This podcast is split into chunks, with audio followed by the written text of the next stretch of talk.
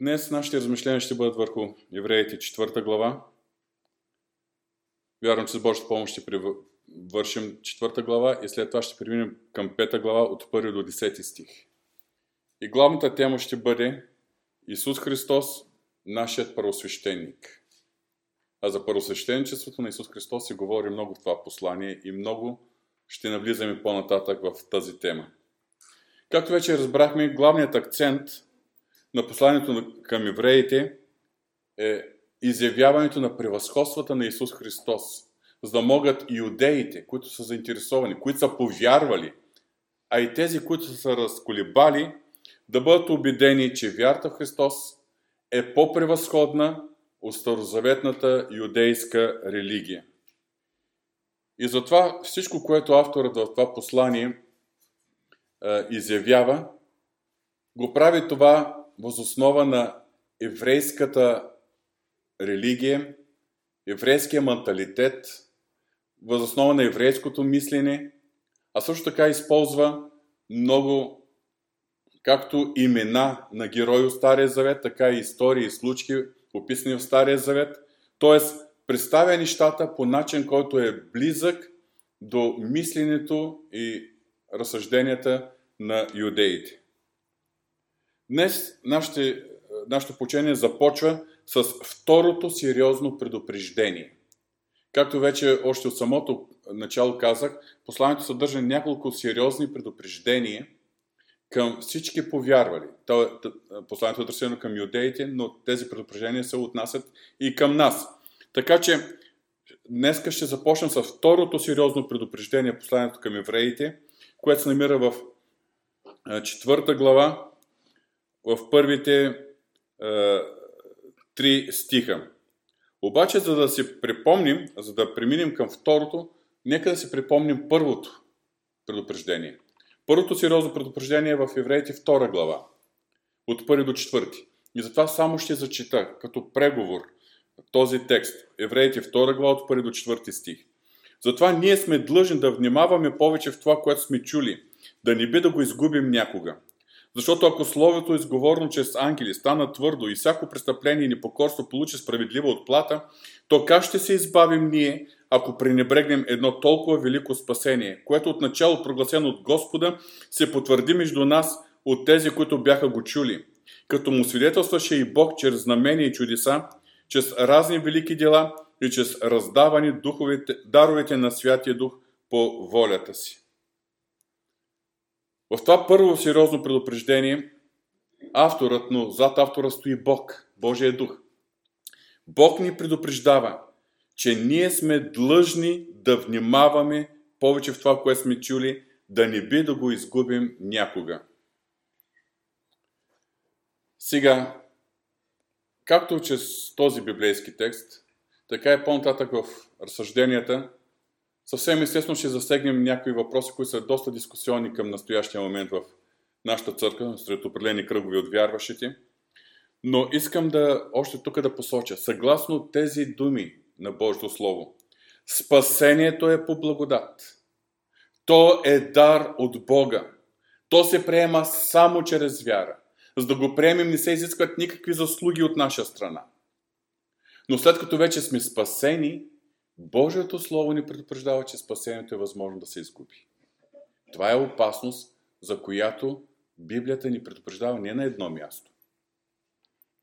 И в трета глава от посланието към евреите, ние разгледахме, че Исус Христос е, бил, е изявен като по-велик от Моисей.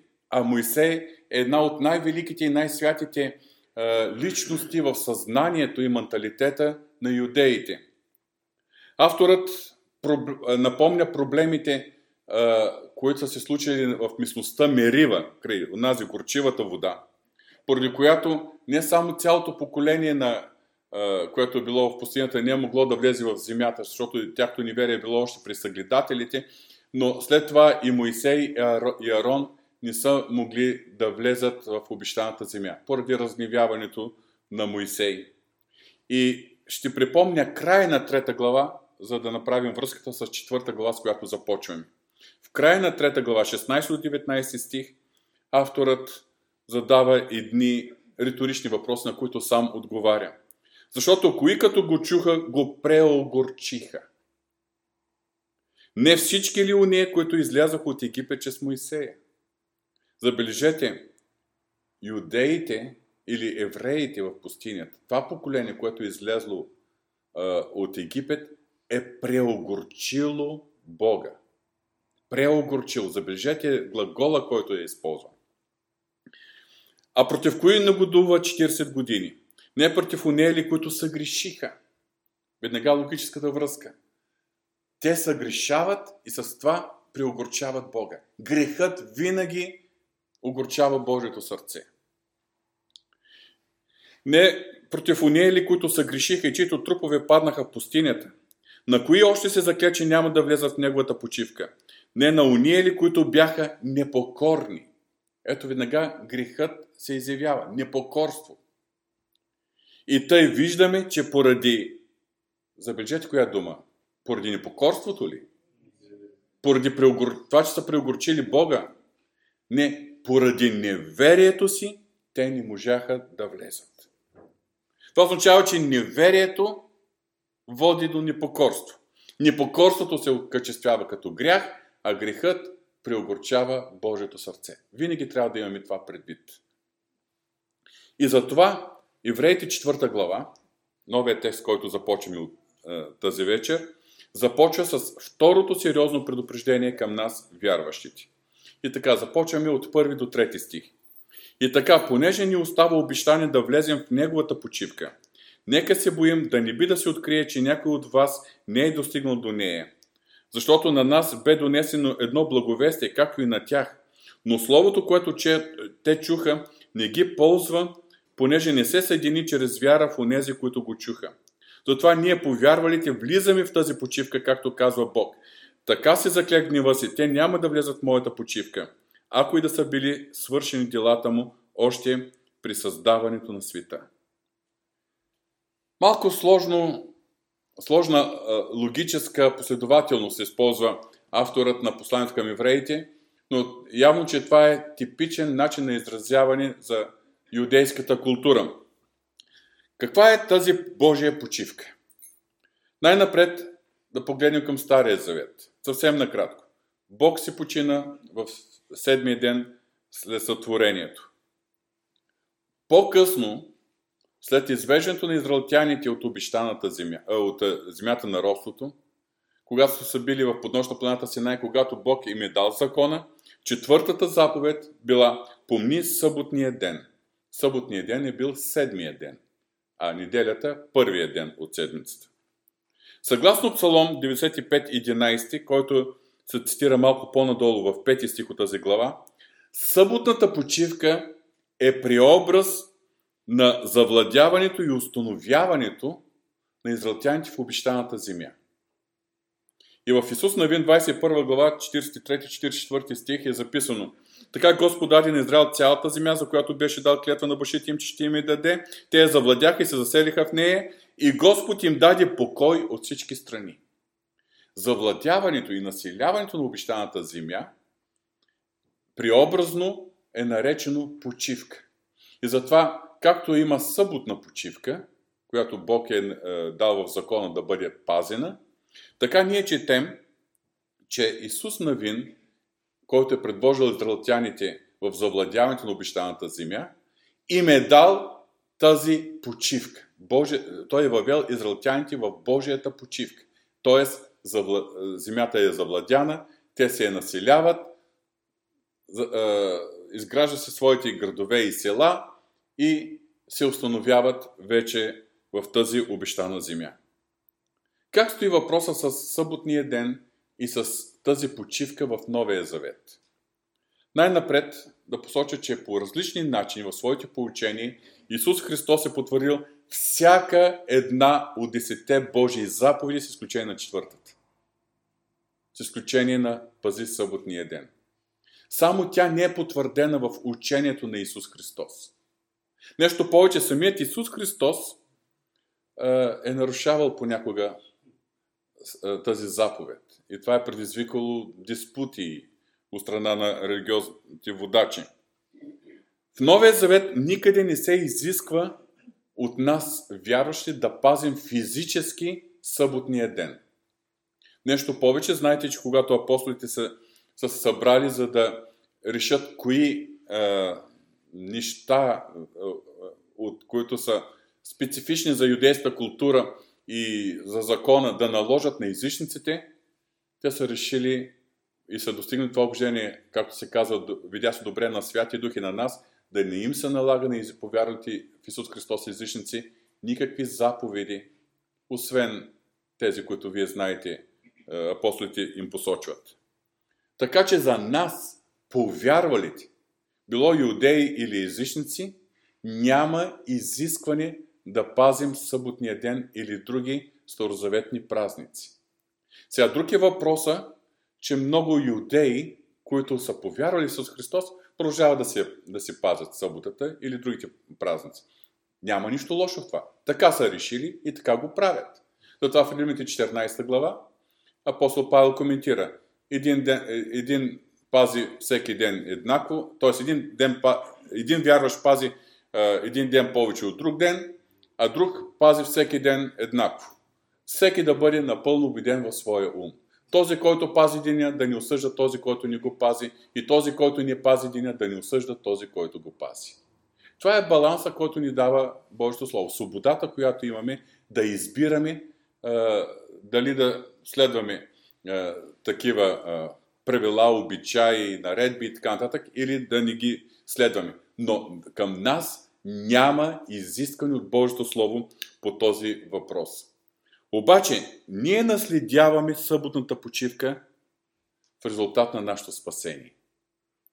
Това ние четем в следващите стихове от 4 до 10. Ще прочета целият пасаж, малко по-дълъг е. И ще се опитам след това в резюме да представя основните идеи в него. Защото някъде се е говорил за седмия ден така. И почина си Бог на седмия ден от всичките си дела. А, пак, а пък на това място няма да влязат в моята почивка. И така, понеже остава да влязат някои в нея, а на онези, които по-рано се благовести, не са влезли поради неверието си, затова той пак определя един ден днес, като казва толкова време по-късно чрез Давид, както вече казахме. Днес, ако чуете Неговия глас, не закоравявайте сърцата си. Защото ако Исус Навин беше им дал почивка, Бог не би говорил след това за друг ден. Следователно за Божия народ, народ остава една съботна почивка. Защото онзи, който е влязал в неговата почивка, той се е починал от своите дела, както и Бог от своите си. Съботната почивка за евреите е била преобраз на обещаната земя. За нас, вярващите, обещаната земя е когато ние наследим вечното спасение, т.е. когато влезем във вечността. Да, ние сега частично предвкусваме, ние сега пътуваме, ние сега воюваме за завладяването на обещаната земя. Но ние ще се починим вече в обещаната земя, когато отидем при Исус Христос и го видим лице в лице. И когато ще бъдем завинаги с Него. Това е времето за нашата окончателна почивка. Бог ни води към своята почивка още от момента на нашето обращение към Него, още от момента на нашето покаяние. Обаче в пълнота ние ще навлезем в нея, когато отидем при Него на небето. И тук, в този текст, особено от 8 до 10 стих, виждаме отново едно сравнение. Исус Христос този път е сравнен с Исус Навин. По-точно, Исус Христос е изявен като по-велик от Исус Навин, защото почивката, в която Бог е въвел израелтяните чрез Исус Навин, е само преобраз на истинската почивка, в която Бог или Исус Христос ще въведе своите последователи. Исус Христос е по-велик от Исус Навин, както и съботната почивка, която Христос ни води, е по-велика от съботната почивка, която Исус Навин е въвел израелтяните. Нашата съботна почивка в пълнота ще бъдем там горе, когато го видим лице в лице. И в четвърта глава, първи стих, казахме, че започваме с второто сериозно предупреждение. Но тъй като второто сериозно предупреждение се води тази дискусия относно съботната почивка, ние започнахме с изясняване на тези понятия. И сега да се насочим към самото предупреждение, което е в първи стих, втори и трети. И така, понеже ни остава обещание да влезем в неговата почивка, нека се боим да не би да се открие, че някой от вас не е достигнал до нея. Забележете колко сериозен въпрос повдига авторът. На нас не остава обещание да влезем в неговата почивка. Но нека да се боим. Защото в съвременното християнство и съвременните идеи, които така циркулират в християните, сред християните, са да бъдем напълно спокойни, напълно отпуснати в Божията благодат, напълно с доверие в Господа. Да, има място на, за доверие в Господа и ние ще говорим по този въпрос още тази вечер. Наистина има а, случаи, когато трябва да се отпуснем в Божията благодат, се отпуснем в Божията ръка. Но в същото време и а, Словото Божие заостра нашето внимание. Нека се боим да не би да се открие, че някой от вас не е достигнал до нея. И ние като изра... израелтяните са имали обещание, че ще влезат в почивката, т.е. в обещаната земя. И ние като израелтяните имаме едно обещание, че ще навлезем в нашата обещана земя, в нашата почивка, в вечността. Обаче има една опасност, да не би, да се, да не би някой да ни достигне до нея. Това се отнася, както казах преди малко, ние още от тук предвкусваме, още от тук воюваме, ние навлизаме, завладяваме тази обещана земя. И това да не би някой да, да се открие, че някой не е достигнал до нея, може да означава на първо място да бъдем лишени от този изобилен живот на благословение и благодат, която имаме в Господа сега. Но в крайна сметка, в окончателния смисъл на това предупреждение, да не би някой да ни достигне до вечното спасение. И това се потвърждава от някои от следващите текстове, които ще разгледаме. Продължаваме с втори и трети стих. Защото на нас бе донесено едно благовестие, както и на тях. Това въпрос на нас, повярвайте в Исус Христос. Беше донесено едно благовестие, както и на тях, на евреите. Но словото, което те чуха, евреите, не ги ползва, понеже не се съедини чрез вяра в унези, които го чуха. Значи чуват Божите обещания, че Бог им дава земята, обаче когато съгледатели се вършат и казват, много са укрепени градовете им, много са яки мъжете им, много са добре въоръжени, няма да можем. И всички е, почват да риват в един глас, но няма да можем. Къде ни изведе, за да изберем пустинята? Еми, като така вярвате, така ще ви се случи, каза Господ. Вие, които в момента не вярвате, т.е. вие знаете Божието обещание, знаете защо сте изведени от Египет, знаете целта на Бога и въпреки това казвате не можем, няма да стане. Еми като казвате, че няма да стане, 40 години обиколки в пустинята, защото това поколение на неверието трябва да си отиде. И точно това на нас е, е беше донесено благовестие, както и на тях, но словото, което те чуха, не ги ползва, понеже не се съедини чрез вяра в онези, които го чуха. Затова ние повярвалите, говори вече за нас новозаветните, влизаме в тази почивка, както каза Бог. Така се заклек гнева си, те няма да влезат в моята почивка, ако и да са били съвършени делата му още при създаването на света. Едно цяло поколение израелтяни, които са излезли от Египет и са преминали през Червеното море, са измрели в пустинята без да наследят обещаната земя. Знаете, че има преобрази тук. Изходът от Египет е преобраз на нашето спасение, когато Бог ни измъква, изтръгвани, избавени от властта на тъмнината. Преминаването през Червеното море е преобраз на водното кръщение. Защото след преминаването на Червеното море или след водното кръщение би трябвало всеки вярващ да се направи сметка, че връщане назад няма. Пътя назад е вече прекъснат. Обаче опасността, срещу която авторът ни предупреждава, е да не би някой като са повярвали, като са кръстени във вода, като са опитали Божиите добрини, преживяли са Божие благословение в пътя в пустинята, Бог ги е хранил, Бог ги е благославил. Също и така, вярващи в Исус Христос, живеем в Господа, радваме се на Неговите благословения. Да не би в даден момент, момент от живота си да допуснем неверие и да отпаднем което означава да загубим и вечното си спасение. Т.е. да не можем да влезем в обещаната земя. И тук, след това в 11 стих, ние виждаме едно повторение или обобщение с едно изречение на това второ сериозно предупреждение. Затова нека се постараем да влезем в тази почивка, за да не падне някой в това да дава същият пример в неверие. Нека се постараем да влезем в тази почивка. 12 стих. Защото Божието Слово е живо и действено, по-остро от всеки меч, остари от двете страни, пронизва до разделение душата и духа, стави тия мозък, издирва помислите и намеренията на сърцето. Ще спра само върху това определение на Божието Слово, като двуостър меч или меч остър от двете страни. Защото Божието Слово служи както за спасение, така и за осъждение. Както за това вярващия да бъде подготвен и съвършено приготвен за всяко добро дело, както пише Павел до, до Тимотей, така и един ден това слово ще осъди всеки един, който ще е, застане пред Бога в съд. И защото Бог е праведна съдия. И той е разкрит в 13 стих. И няма създание, което да не е явно пред Бога, а всичко е голо и разкрито пред очите на този, пред когото има да отговаряме.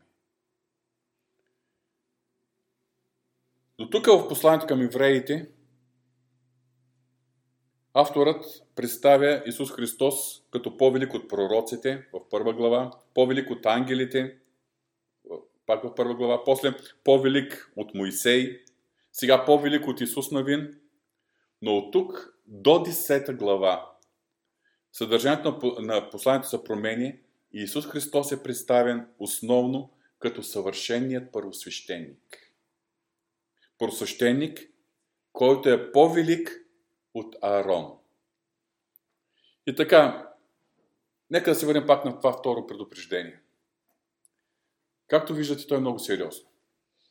Въпреки, че има вярващи и, и деноминации и, и доктринални такива течения, които отричат възможността човек да отпадне от Господа, да отпадне от благодата, да загуби вечното си спасение.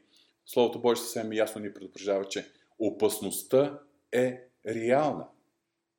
И тогава, когато слушаме и се фиксираме само върху опасността, само върху тези предупреждения, в нас почва да назрява едно смущение.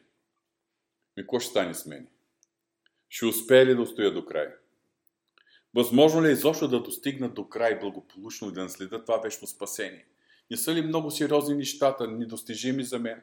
Още повече, че всеки, който започне да се задава тези въпроси, познава себе си. И нека се признаем, всички не сме идеалните, не сме абсолютно светените. Всички имаме слабости. И поглеждайки към своите слабости, поглеждайки към себе си и поглеждайки към тези сериозни предупреждения, понякога може да ни хване ужас, може да ни хване страх. Какво ще стане с мене? Ще успее ли да устоя?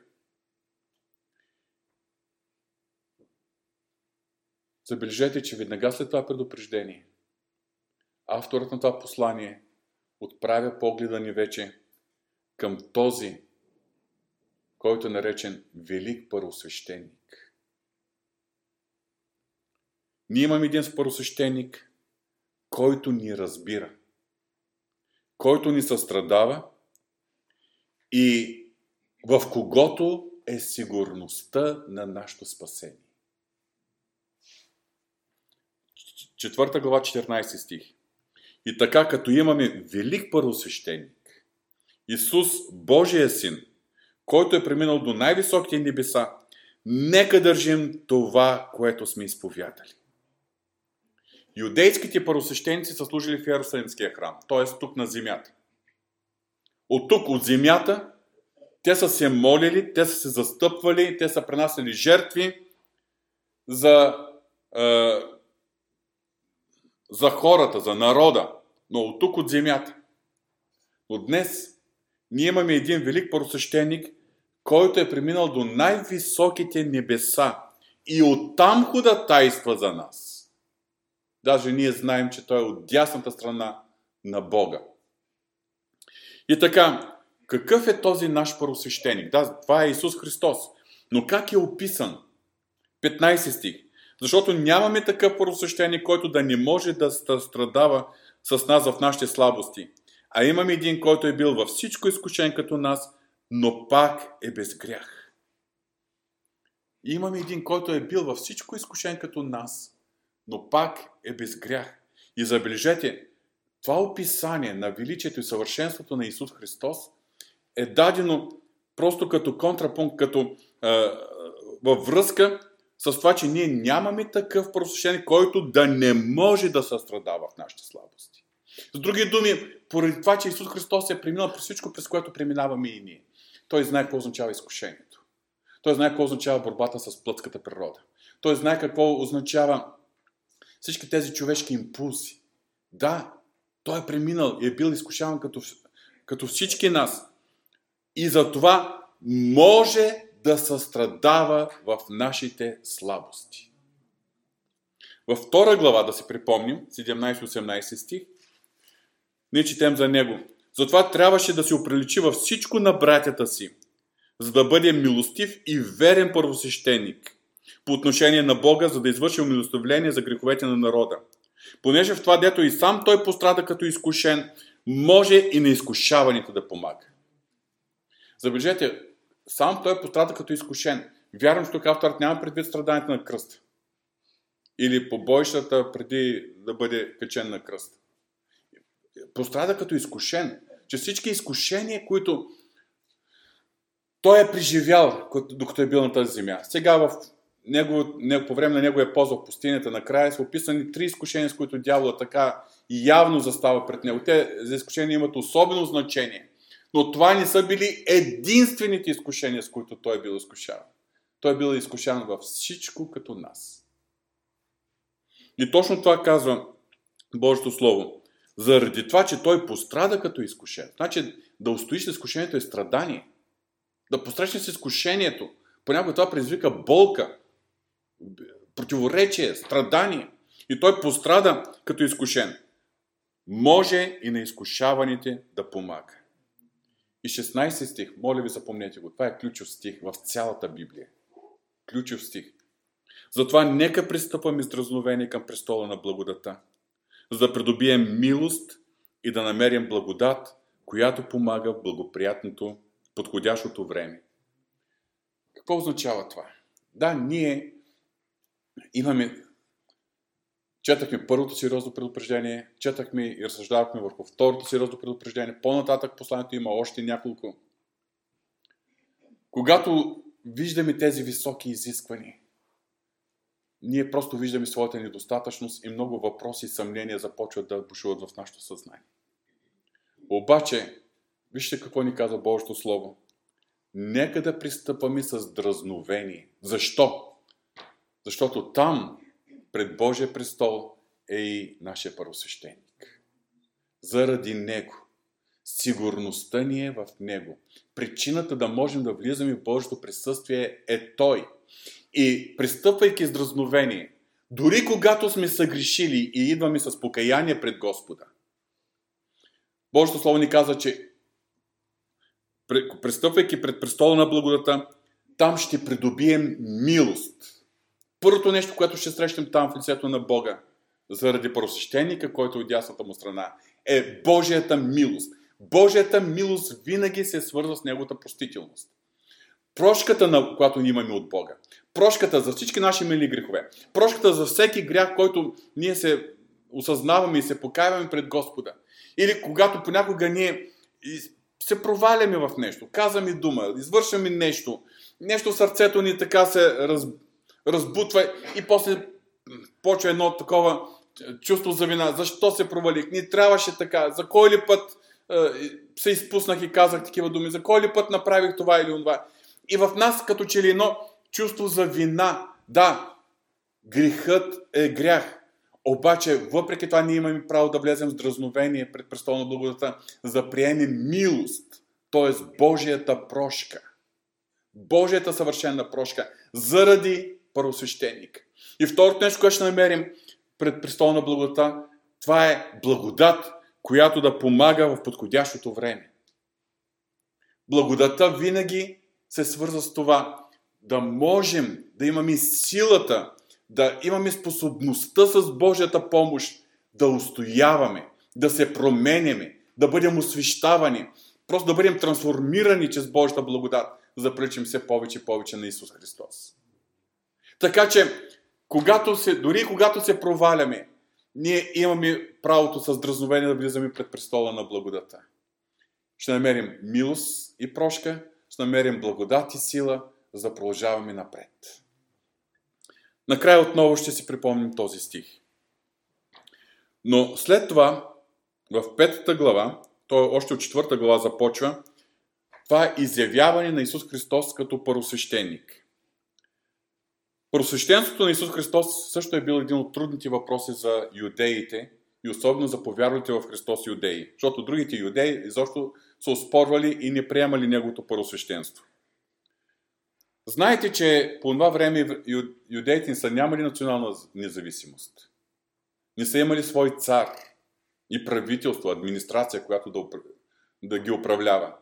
Затова за юдеите по това време просвещеникът е бил най-висшата духовна личност и буквално символ, представляващ юдейската нация. Евреите са го считали като своеобразен глава на еврейския народ. Знаем, че духовна гледна точка просвещеникът е бил представител и застъпник на еврейския народ пред Бога. Издигането на просвещеник е било строго регламентирано в закона. Първият просвещеник е бил посочен лично от Бог. Това е Арон. И след това просвещенството се предава по наследство. Синовете, всеки просвещеник, неговите синове наследяват неговото първосвещеническо служение. Изведнъж някои повярвали в Христос иудеи започнали да проповядват, че вече имат друг първосвещеник. Тоест не приемат първосвещенството на първосвещеника, който е по Ароново чин, който по наследство получава това служение. А имат нов първосвещеник, лицето на Исус Христос. Сега има голям проблем. Исус Христос не е Аронов потомък, не е левит. Той е от Юдовото племе. Исус Христос не е наследник. Не притежава необходимите изисквания, които съгласно закона му дават правото да бъде в такова служение. Никога не е служил като, в, като свещеник в Иерусалимския храм. И авторът на това послание започва да посочва причините, поради които Исус Христос е издигнат като първосвещеник. Първата причина вече я разгледахме в 4 глава 14 стих.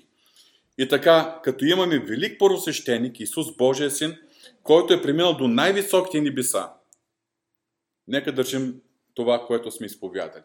Първата причина е, че Исус Христос е преминал до най-високите небеса. Както казах преди малко, просвещеникът по Ароновия чин свещенодейства от земята. Исус Христос е принал на най-високите места.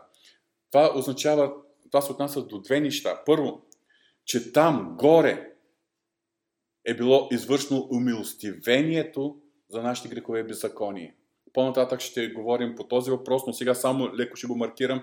В Евреите 9 глава, 11 и 12 стих е записано. А понеже Христос дойде като поръсвещеник на бъдещите добрини, той влезе през по-голямата и по-съвършена скиния, не с ръка направена, т.е. не от настоящото творение, веднъж за винаги в светилището, и то не с кръв от козли и отилци, а със собствената си кръв и придоби за нас вечно изкупление. Явно е, не знам как е, къде е, какво представлява, но явно е, че там горе на небето има някакво небесно светилище, някаква скиня. Там става истинското умилостивение за греховете. И там нашия просвещеник е влезал, обаче не с кръвта на жертва, която е заклана от е, телци или е, козли, а е принесъл своята собствена кръв, която е достатъчна за нашето вечно изкупление. Но също така, това се отнася и до факта, че Исус Христос след Възкресението си е бил и превъзвишен. И Бог му подарил името, което е над всяко друго име. В Евреите 1 глава 3 стих четем, той, след като извърши чрез себе си очистване на греховете, седна отясно на величието във висините. След като извърши очистване, седна отясно на величието във висините. И така, първата причина, поради която Исус Христос има правото да бъде наш първосвещеник, е защото Той свещено действа от най-високите небеса. Втората причина, защото Той е първосвещеник, съгласно 4 глава 15 стих, който може да ни състрадава. Отново да се припомним тези думи. Защото нямаме такъв първосвещеник, който да не може да състрадава с нас в нашите слабости. А имаме един, който е, е бил във всичко изкушен като нас, но пак без грях. С други думи, Исус Христос отговаря и на това изискване да може да състрадава на тези полза на които Той свещено действа. После в пета глава, започваме проче от пета глава от първи до трети стих.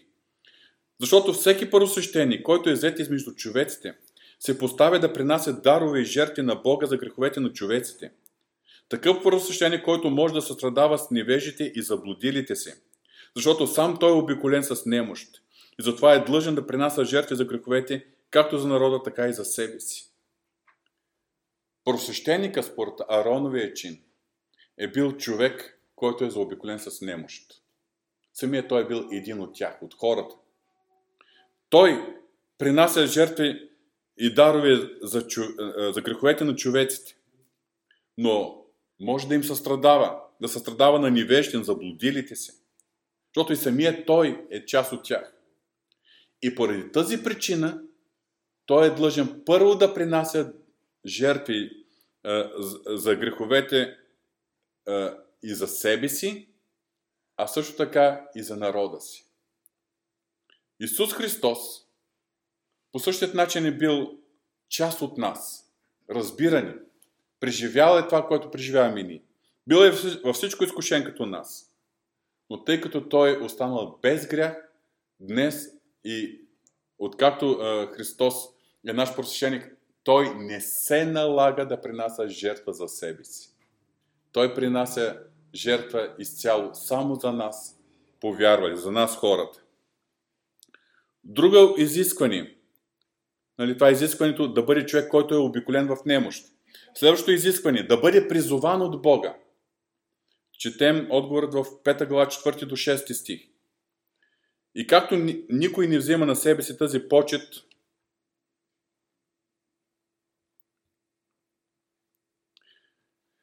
освен когато бъде призован от Бога, както беше и така и Христос не присвои на себе си славата да стане просвещеник, а му е даде онзи, който му е казал Ти си мой син, аз днес те родих.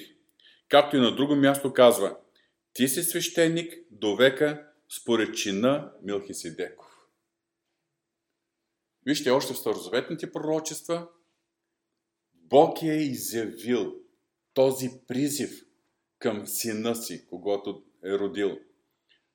Ти си свещеник до века, според чина Милхиседеков. По-нататък ще говорим за Милхиседек и за просвещенството на Милхиседек и как то се, се наследява от Исус Христос. Но това, което четем в следващите стихове от 7 до 10, също е много впечатляващо. Исус Христос се научи на послушание чрез страданието. Нека да прочетем 7 и 8 стих.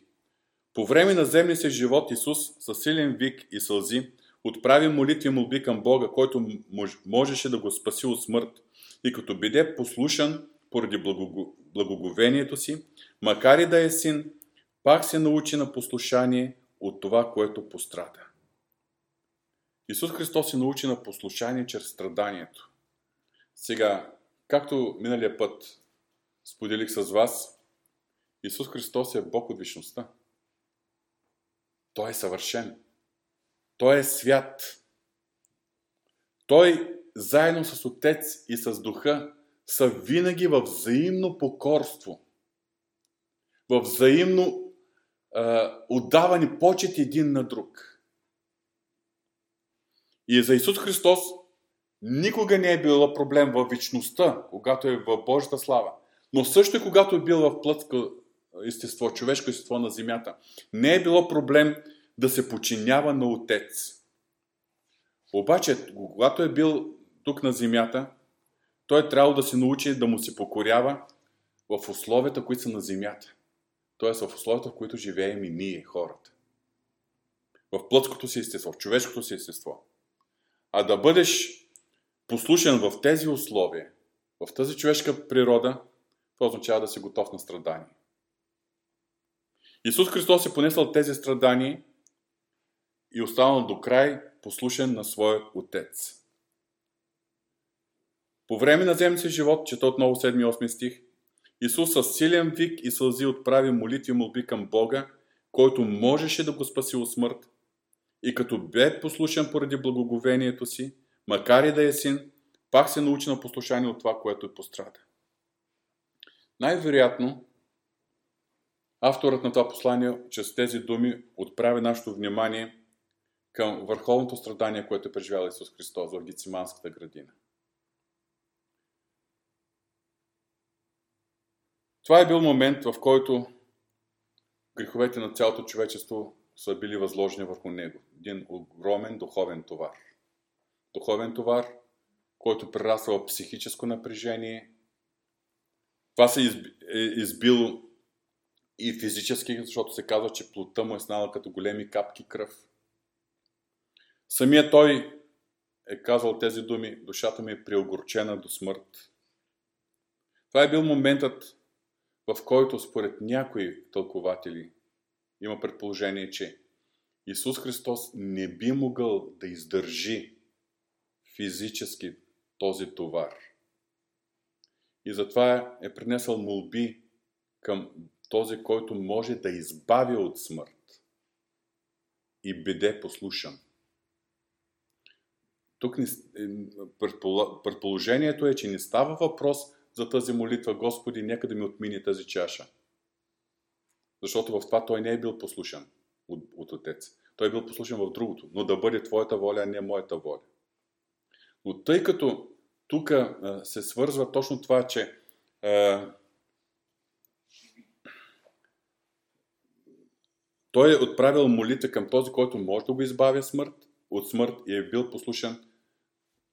Предположението на някои тълкователи е, че това се е случило чрез тези, този ангел, който Бог е изпратил, за да го прислужа, да го укрепи, за да ни би физиката, тялото на Исус Христос, да ни издържи още преди да е отишъл на кръста. Може би, казвам като предположение, може би нашият ни приятел е имал намерение още там да го ликвидира. Не знам, не знаем, като тим на небето ще разберем същността. Но явно е, че товарът е бил толкова тежък, че се говори за силен вик и молби. Говори се за този, вик към този, който може да го избави от смърт. И знаем от Божие Слово, че ангел се е явил, за да го укрепи, за да може той да издържи този товар. Все пак, това е едно предположение, едно тълкование, което не можем да бъдем с абсол... абсолютно сигурни. Но като отидем на небето, ще разберем точното значение. Важното е, че Исус Христос е платил до край цената на своето послушание на Отец. И макар да е син, пак се научи на послушание от това, което пострада. И продължавам с 9 стих. И като се усъвършенства, стана причина за вечното спасение на всички, които са му послушни стана причина за вечното спасение. Ние имаме основание да вярваме в вечното спасение не за това, че ние ще устоим, а заради този, който е бил до край послушен. И като се съвършенства, стана причина за вечното спасение на всички. Но все пак има едно условие, които са му послушни. Които са му послушни. Тук не става въпрос за духовното или морално съвършенстване на Исус Христос.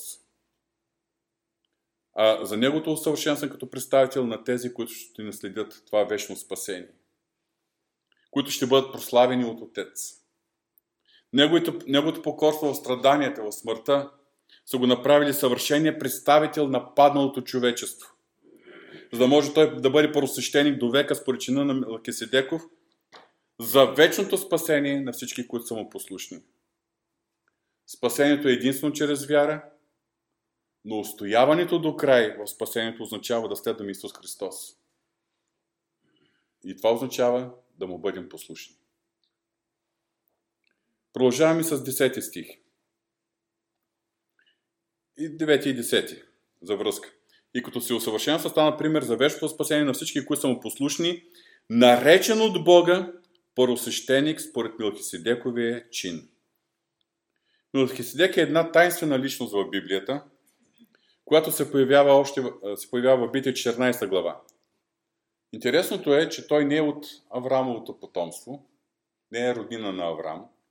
Напротив, той се е претекал на помощ на Авраам.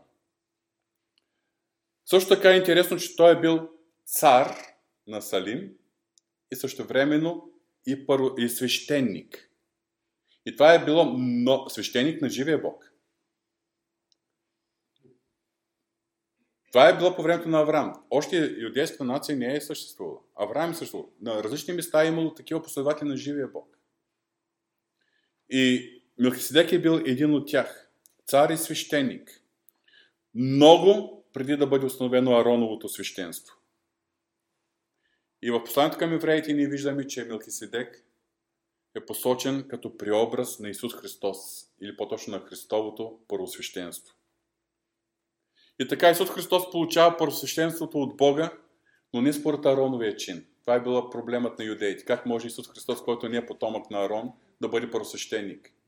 Но Исус Христос получава първосвещенството по силата на Божия обещание в съответните пророчества, но не по Ароновия чин.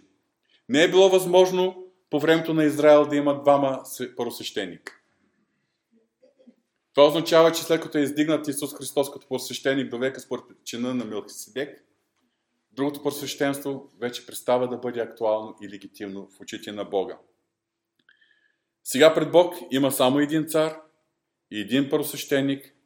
Това е Исус Христос. И пак в светлината на тази истина за Христовото първосвещенство.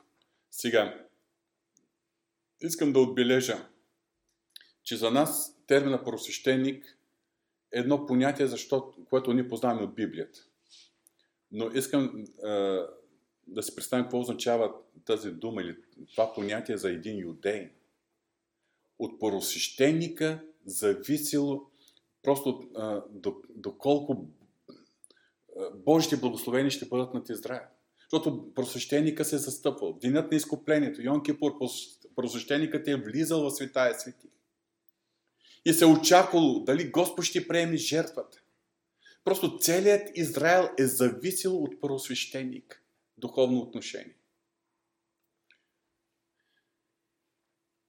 И в светлината на тази истина, за нас, които осъзнаваме, че имаме първосвещеник, който е от дясната страна на Бога Отца.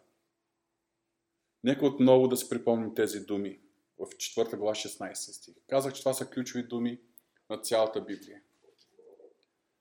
Да, тази вечер, както и в следващите дни, кога ще разглеждаме посланието към евреите, ще виждаме сериозни предупреждения, дори плашещи предупреждения. Въз основа на това Божие Слово може да възникнат много въпроси в нашите сърца и съмнения или притеснение за, за това доколко и как сме ние пред Бога и дали ще може да устоим до края. Обаче, нека винаги да помним нашия първосвещеник. Сигурността на спасението ни е в Него, не в нас. Да, има изисквания към нас. Има неща, които Божието Слово ни казва, че се очаква. Да му бъдем послушни, да му бъдем покорни, да продължаваме живот с вяра. Но сигурността ни е в Него. Затова нека пристъпваме с дразновение към престола на благодата, за да придобием милост и да намерим благодат, която помага подходящото време. И обобщавайки накрая, вярвам, че добре разбирате, че Бог чрез Словото си издига много високи стандарти за нас, вярващите. Стандарти, които са съобразни с Неговата святост. Той изисква следване на Исус Христос, но следване, което означава отричане от себе си. а кой от нас напълно се е отрекал от себе си? Кой от нас е свят, както сам Бог, Отец е свят, както е записано в Божие Слово? Тоест, стандартите, изискванията към нас са много големи.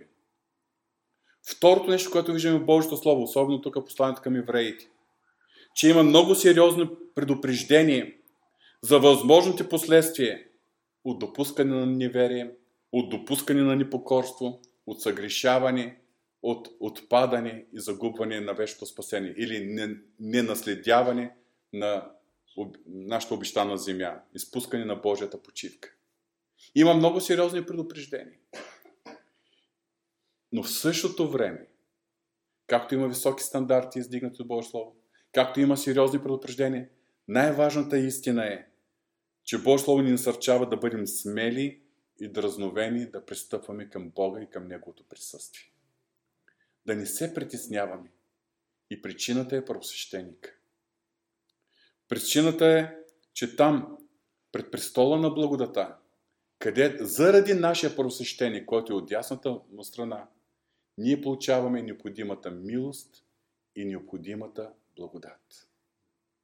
Като че ли Божието Слово много ясно ни показва, че нито един от нас, вярващите, не може да достигне до този стандарт на свято, съвършенство, посвещение и така нататък, за да бъдем така спокойни и удовлетворени, че ето на, аз съм точно това, което трябва да съм. Готов съм, Господи, да ме прославяш, да ме издигаш, да ме взимаш. А всеки ден и всеки час ние да виждаме, че в себе си няма нищо добро, на което да разчитаме, за да продължаваме да разчитаме на нашия първосвещение.